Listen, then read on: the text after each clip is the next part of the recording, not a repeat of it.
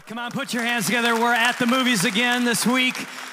And if you are a guest with us, I want you to know you came during a really great time of the year because we take one month out of the year and we do at the movies, where really movies are not the topic, they're the beginning of the conversation, kind of like a modern day parable. Jesus, 2,000 years ago, told stories, and embedded in the stories were life changing truths. So, what we're going to do is today we're going to talk about Spider Man and we're going to tease out some really life changing truths that are found in the Word of God. But before we begin today's message, I want to play a little game with you. We're calling it uh, cap or no cap. That's what we're calling it, all right? Now, for those of you that are not familiar with this term, cap means that it's a lie, no cap means no, I'm really telling the truth. So, kind of lying versus telling the truth, all right? Cap, no cap. So, I'm going to tell a story and you get to vote vote on whether um, I'm lying or telling the truth, all right?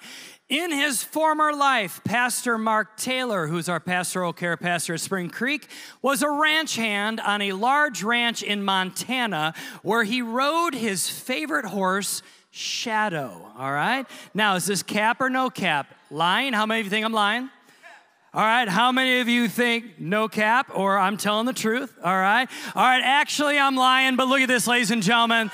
I will tell you, he wants to be a ranch hand, and around here we know him as the rhinestone cowboy. All right, um, next story. Pastor Chris Mers, our location pastor down in Cape Coral, used to perform motorcycle stunts at county fairs. Used to perform motorcycle stunts at county fairs. How many of you think Cap, I'm lying. All right, I'm lying. How many of you think I'm telling the truth? All right, actually lying again. But look at he hung out at county fairs a lot. Let's just be honest. All right, all right. When Pastor Lisa Seaton was younger, she was a part of a church Bible club where she wore a cape to church. She wore a cape to church. All right, how many of you think that I'm lying? All right, raise your hand. How many of you think I'm telling the truth? I'm telling the truth, ladies and gentlemen. Look at this. Look at this. Come on. I mean, Lisa, not weird at all. Not weird at all. Okay, that's it. That's great. All right. Uh, next one, Kristen Vandenhoven. Uh, when she was younger, uh, her family lived with 26 cats. 26 cats. How many of you think, Cap, I'm lying? Anybody? How many of you think, no cap, I'm telling the truth? All right. Actually, telling the truth. They lived on her porch. Lived on her porch. We had to Photoshop that because she didn't have a picture of all of them. But uh, anyway, got lots of questions. Anyway, okay.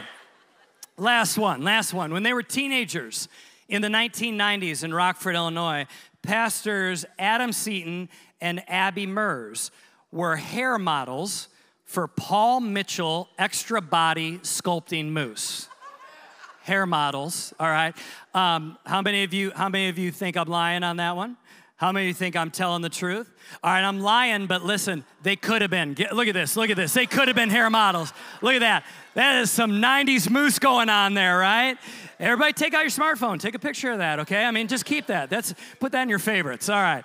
Uh, anyway, uh, you know, today we're to talk about we're going to talk about truth and lies. We're going to talk about truth and lies. And, and uh, like I talked about, we're, we're going to talk about Spider Man, the movie uh, Far From Home. And Spider Man, the character, was actually introduced in 1962 in Marvel comic books. And he goes by the real name Peter Parker, uh, teenager, 16 years old, uh, got his power from a toxic spider bite. And after he got bitten by a spider, then he turns into Spider Man. You could say has all these really amazing powers and abilities and things like that. Well, in this movie, uh, Spider Man's mentor named Tony Stark, AKA Iron Man, passes away. So Tony Stark passes away. Tony Stark was an entrepreneur and, like, you know, he made weaponry and tech and all this kind of stuff. Well, when he died, he left all of it in the hands of Spider Man. So it was kind of like Spider Man inherited everything from Stark Technologies. And, uh, and so, most impressive piece of technology that Spider Man gets are these glasses.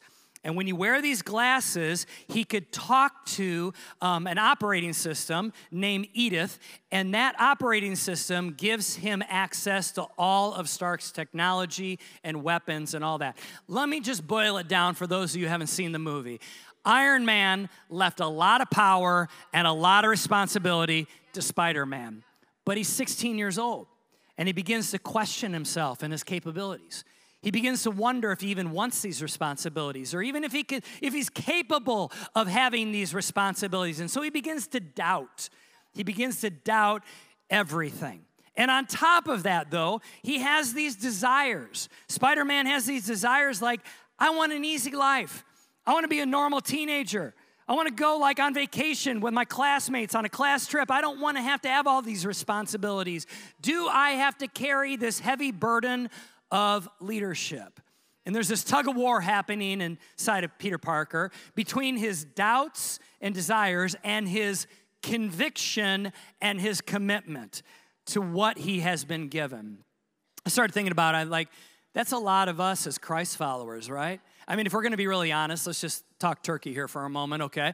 Um, if we're gonna be really honest, we, we are tempted to sometimes live the way we wanna live.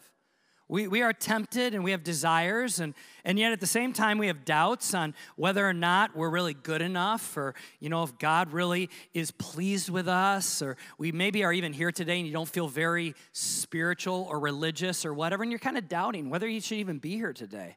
So there is this tension always in our lives between doubts and desires versus the convictions of knowing what is right and wrong and what we should do, and also having the commitment that we've made to make Jesus the leader and the forgiver of our life. So over here, there's the bad angel that sits on our shoulder, and over here, there's the good angel that sits on our shoulder, and we're in the middle, right? Getting torn between what we feel and want and what we know we've promised and what we know is right.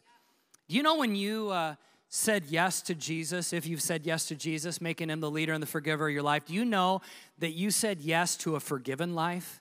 And you've said yes to God's unconditional love for you. But also, when you said yes to Jesus, you said yes to saying, I'm leaving the old life behind me and I'm now going to take hold of the new life that God has for me which means I'm no longer hanging on to that old stuff. I am, in a sense, moving towards the new life.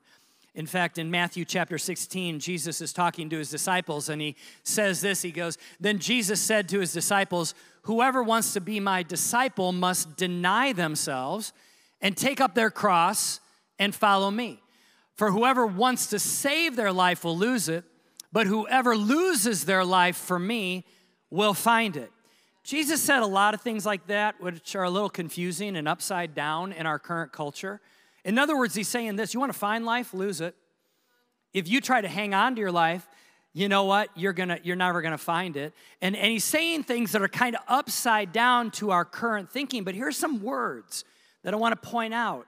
As a follower of Jesus, it means that we need to consistently deny ourselves, take up our cross, and follow him. What does that mean? What does that mean? Well, what Jesus is saying is he's saying a life of self denial and surrender to him and choosing what is right over what is easy is the way to find abundant life. Imagine this. Imagine if uh, City First were to buy billboards around town and we would put on the billboard, find real life. And then underneath it, we would say, by denying yourself. How many people would be like driving by going, oh, that's awesome? No, in our culture, people be like, huh? Find real life by denying ourselves? Because the world, our culture, says the exact opposite indulge yourself, worship yourself, prioritize yourself, and then you will find the life that you really want. In fact, you know, culture even goes as far to say, hey, listen, live with no boundaries. Live with no boundaries. Live how you feel. Go ahead and just do whatever you feel. Do whatever you want. Make all kinds of money. It will ease your anxiety. Hook up on the weekend and it will fill that void. You know, follow your heart. You know, we tell our kids to follow their hearts. That's probably the worst advice we could ever give kids. Because the Bible says that the heart is wicked, all of us. You know what we need to do? You need to follow truth, not follow your heart, right? But culture tells us follow your heart, chase that high, buy more stuff, you'll be happy. You know, there's three stages of stuff in our life, three stages. First stage is you want stuff. Second stage is you actually get stuff. And then third stage is uh, later in life, you get rid of stuff. That's really, that's a, you know, so stuff is kind of like just cycles through our life, but it doesn't really make us happy. See, the culture is saying all these things will make us happy, but here's my question Does the world make good on its promises? You know, years ago, maybe go back a year ago, three years ago, five years ago, Remember what you thought then when you would buy that thing or you got that promotion or you started dating that person or you you you you know found that high or whatever it is that you were kind of like tempted to do because you thought it would make you happy. Now fast forward to today, let me ask you a question. Did it make you happy? Was it a high that lasted for a moment? Was it something you acquired that kind of after a while lost its buzz? Um, did you get a goosebump in life, but then it went away? Did it make you happy permanently, or was it a temporary happiness? See, in life, we do these things, we accomplish these things, and then we get on the backside of it and we're like, wow, that didn't, that didn't stick.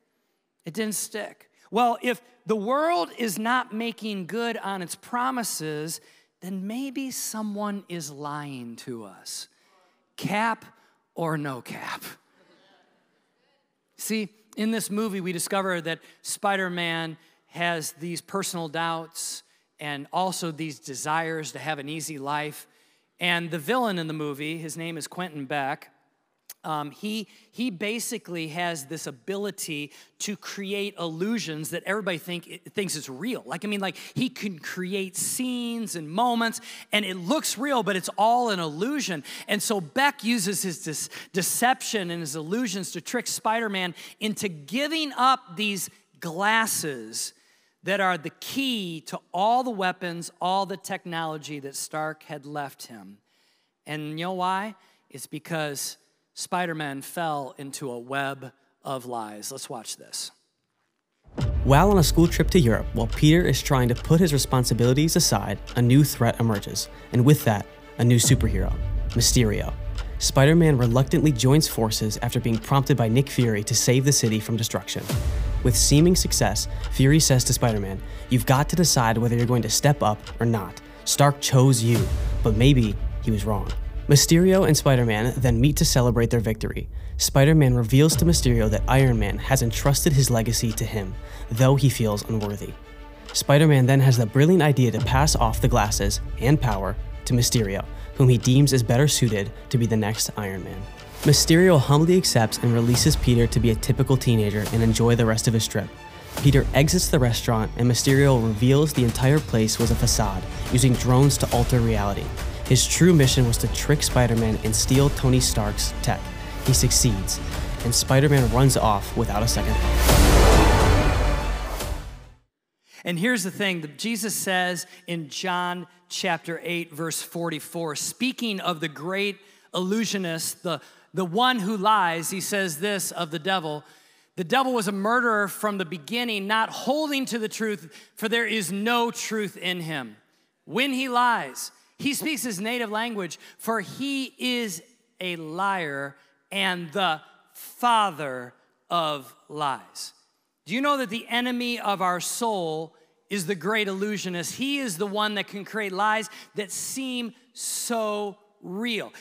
And the enemy will do everything he can to keep us from finding the life that Jesus wants for us, even after we've given our life to Jesus, making him the leader and the forgiver of our lives.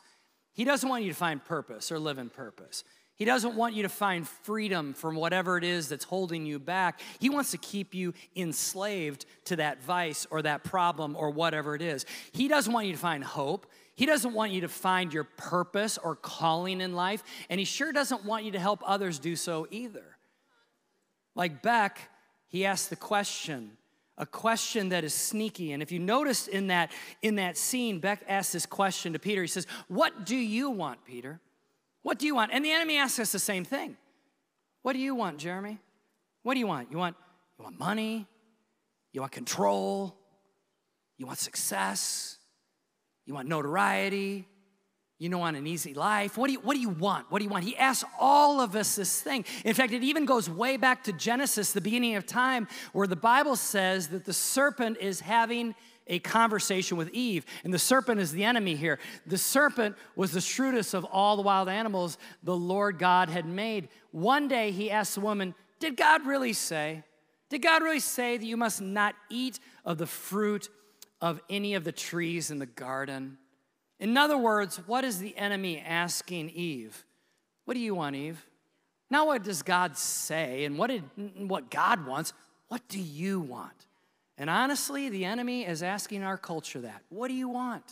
What do you want? He's asking us, what do you want? From the very beginning, the enemy has made us question God's word. Did God really say that he forgave you? How about that one sin? You know, that one that no one knows about.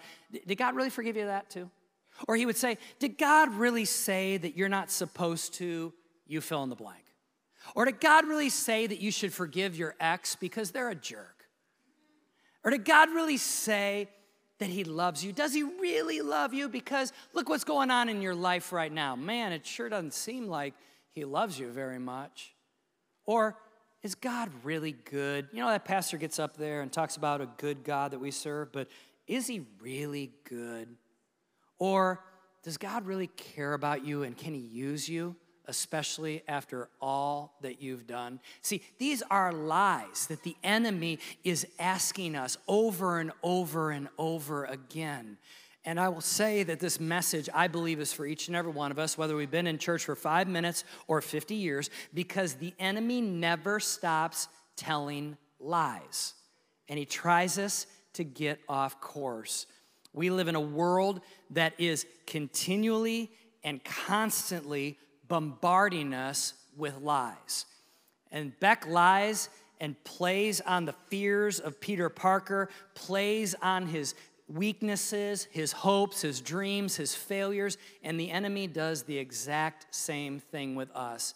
He reminds you of all the times you screwed up, and then he tells you, God doesn't love you. You think God loves you? In fact, here's, here's, his, um, here's the enemy's mathematics you do a thousand good things plus one failure equals one failure.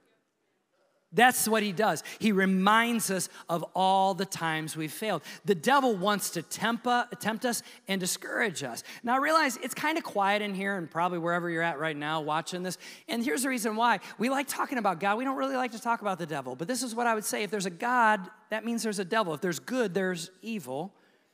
And if there's a heaven, there's hell. And if there is a God who's for us, there is an enemy who's against us, right? Tempting us and distracting us. In fact, I would just say that the enemy is out there tempting us and trying to discourage us, tempting us with things that are not God's best for our life and discouraging us by reminding us of our weaknesses. My prayers today is kind of an aha moment for us. I'm not trying to make this super spooky or anything like that. I'm just saying there is a very real enemy that's trying to trip you and I up. And maybe, maybe the uh, struggle that you're in right now, maybe the mind game that you're battling in your head, maybe the temptation that you keep on having, maybe it isn't just a coincidence. Maybe there's something bigger going on here. Maybe the enemy is creating an illusion for us to fall into a trap. And you sit here and say, Really? Well, that's what the first century church believed. In fact, um, the person that talked about hell uh, the most in the New Testament was actually Jesus. So there is a very real enemy. And here the Apostle Paul says in, in the first century church in Second Corinthians, he goes, No wonder, for Satan himself masquerades as an angel of light. Listen, his lies are convincing, his illusions are beautiful. Like, like it is like in, you know, the movie, that old movie, the cartoon, The Bug's Life, where the bug is like, oh, the light is like, the light, the light, you know? I mean, it's like we fall into the trap over and over again. I know I do, and probably you do too. So, some of you, as I'm talking right now, you're probably feeling some internal tension like, well, if there's an enemy that's really trying to destroy my life, then, then how do I know? How do I know? How can I tell the difference between what is true and what is a lie? That is a great question. In fact, I'm going to give you an answer. It's probably not going to make you stand up and shout hallelujah because you, you've already heard the answer before, but, but this is the answer, all right? The answer is by reading the Bible. By reading the Bible. Because here's the thing many of us, yeah, you can give that a round of applause. Many of us, we don't need a new revelation, we need dedication to what we already know. like, like we need to be able to just take what we already know and do it, right? Now, I don't all the way understand the Bible, even as a pastor. I mean, like, I've studied it for decades, and there are parts of it I don't even understand, but I do know this that when I read it, that I get more truth inside of me and I'm able to discern between what is good and evil and what is fake and what is real, at least most of the time, not all the time. It's like counterfeit money. You know, federal agents, when they are trained to identify, identify counterfeit money, they're not given counterfeit bills to study. Rather, they are given real bills, like $100 bills or whatever currency it is, and they feel it and they, they, they touch it and they look at it and they study the real so much that when a fake comes along, it immediately stands out to them. And it's the same way with the Word of God. You get the real inside of you, you get the truth inside of you. Then when you hear that little voice, you're like, wait a minute, that's a counterfeit voice. Because I know the real, that's a lie. That's how you do it. Are you going to be perfect with it? No. But the more you get the Word of God inside of you, the more you're able to discern between what is real and true versus what is a lie and an illusion. Unfortunately, it feels like, though, in our world, the older I get and the more I live life, the more I'm convinced that our culture really doesn't want the truth. It really doesn't. I mean, you, you can go to somebody with something that's bona fide truth, but if they believe something else, they'll say, Nope, I don't want to believe that. I'm going to believe my truth. Well, the problem is, is this when you create your own truth, it looks a lot like the way you're already, already living. Isn't that convenient? Like, no one invents my truth and it's contradictory to the way they're living. And so, when we really dig into the Word of God, I'm gonna warn you, when you dig into the Word of God, you're gonna find truth and it's gonna make you uncomfortable sometimes. It's gonna make you realize that, that you need to change. It's gonna make you realize that maybe you're living a lie, and guess what? You need to start living God's way. All that's gonna happen, and you're gonna sometimes like have this tension inside of you, but that's the way to find what Jesus calls the abundant life is to leave the old way of thinking, the old way of living, and embrace a new way of living, His way of living, and His truth. In fact, uh, you know what? The Apostle Paul, also in another letter in the New Testament called Second Timothy, he predicted the fact that people were going to invent their own truth. And this is what it says in Second Timothy For a time is coming when people will no longer listen to sound and wholesome teaching you think that's there yet? We, we here yet? Okay. Um, they will follow their own desires and will look for teachers who will tell them whatever their itching ears want to hear. Wow, is this verse like a now verse or what? But here's what I, that's right, no cap. but here is where I am concerned as my own life, as I look at my own life, and also as, as I try to pastor this church, and I love you guys, I'm concerned with our culture because someday, like Spider Man right there, we may all of a sudden wake up that everything that we thought was real and true was actually an illusion and lies. You see, people have done that before. You've done that, probably. I've done that. In fact, when I gave my life to Jesus, I all of a sudden realized everything that I've been doing for years, chasing the highs, chasing relationship, trying to just make money, buying things, all that stuff, just to make myself happy. I all of a sudden woke up and I was like, it was all an illusion because I can't buy enough stuff to make myself happy. I can't accomplish enough stuff to give myself worth. I can't do any of that. My worth comes from a creator who created me. My happiness comes from a relationship with Jesus. Nothing in this world can satisfy. And Spider Man finally wakes up to this reality that he's living an illusion, that he gave up power to the enemy because he got tricked. So now he wants it back. Let's go ahead and watch. After his last run in with Mysterio, Peter decides it's time to believe in himself again and who he was created to be. He devises a plan to defeat Mysterio. As Mysterio begins to attack, Peter will not be fooled again by his illusions. He begins to reveal the drones and works to disarm them, taking them down one by one. Frustrated Mysterio tries one last time to deceive Spider Man with the illusion tech. But Spider Man, with a new motivation and renewed sense of responsibility, has heightened Spidey senses and is able to be one step ahead of Mysterio, eventually defeating his drones and illusions. Spider Man remarks, You can't trick me anymore. Peter takes back the glasses, ultimately defeating Mysterio once and for all. As Mysterio dies, his last words to Peter are People, they need to believe. And nowadays, they'll believe anything. Wow, what a powerful line. It's almost, it would almost be a prophetic line for 2023. People, they do believe. And nowadays, they'll believe anything. Do you know that you and I are actually designed to believe? God created us to believe. He created us to believe, but not to just believe in anything.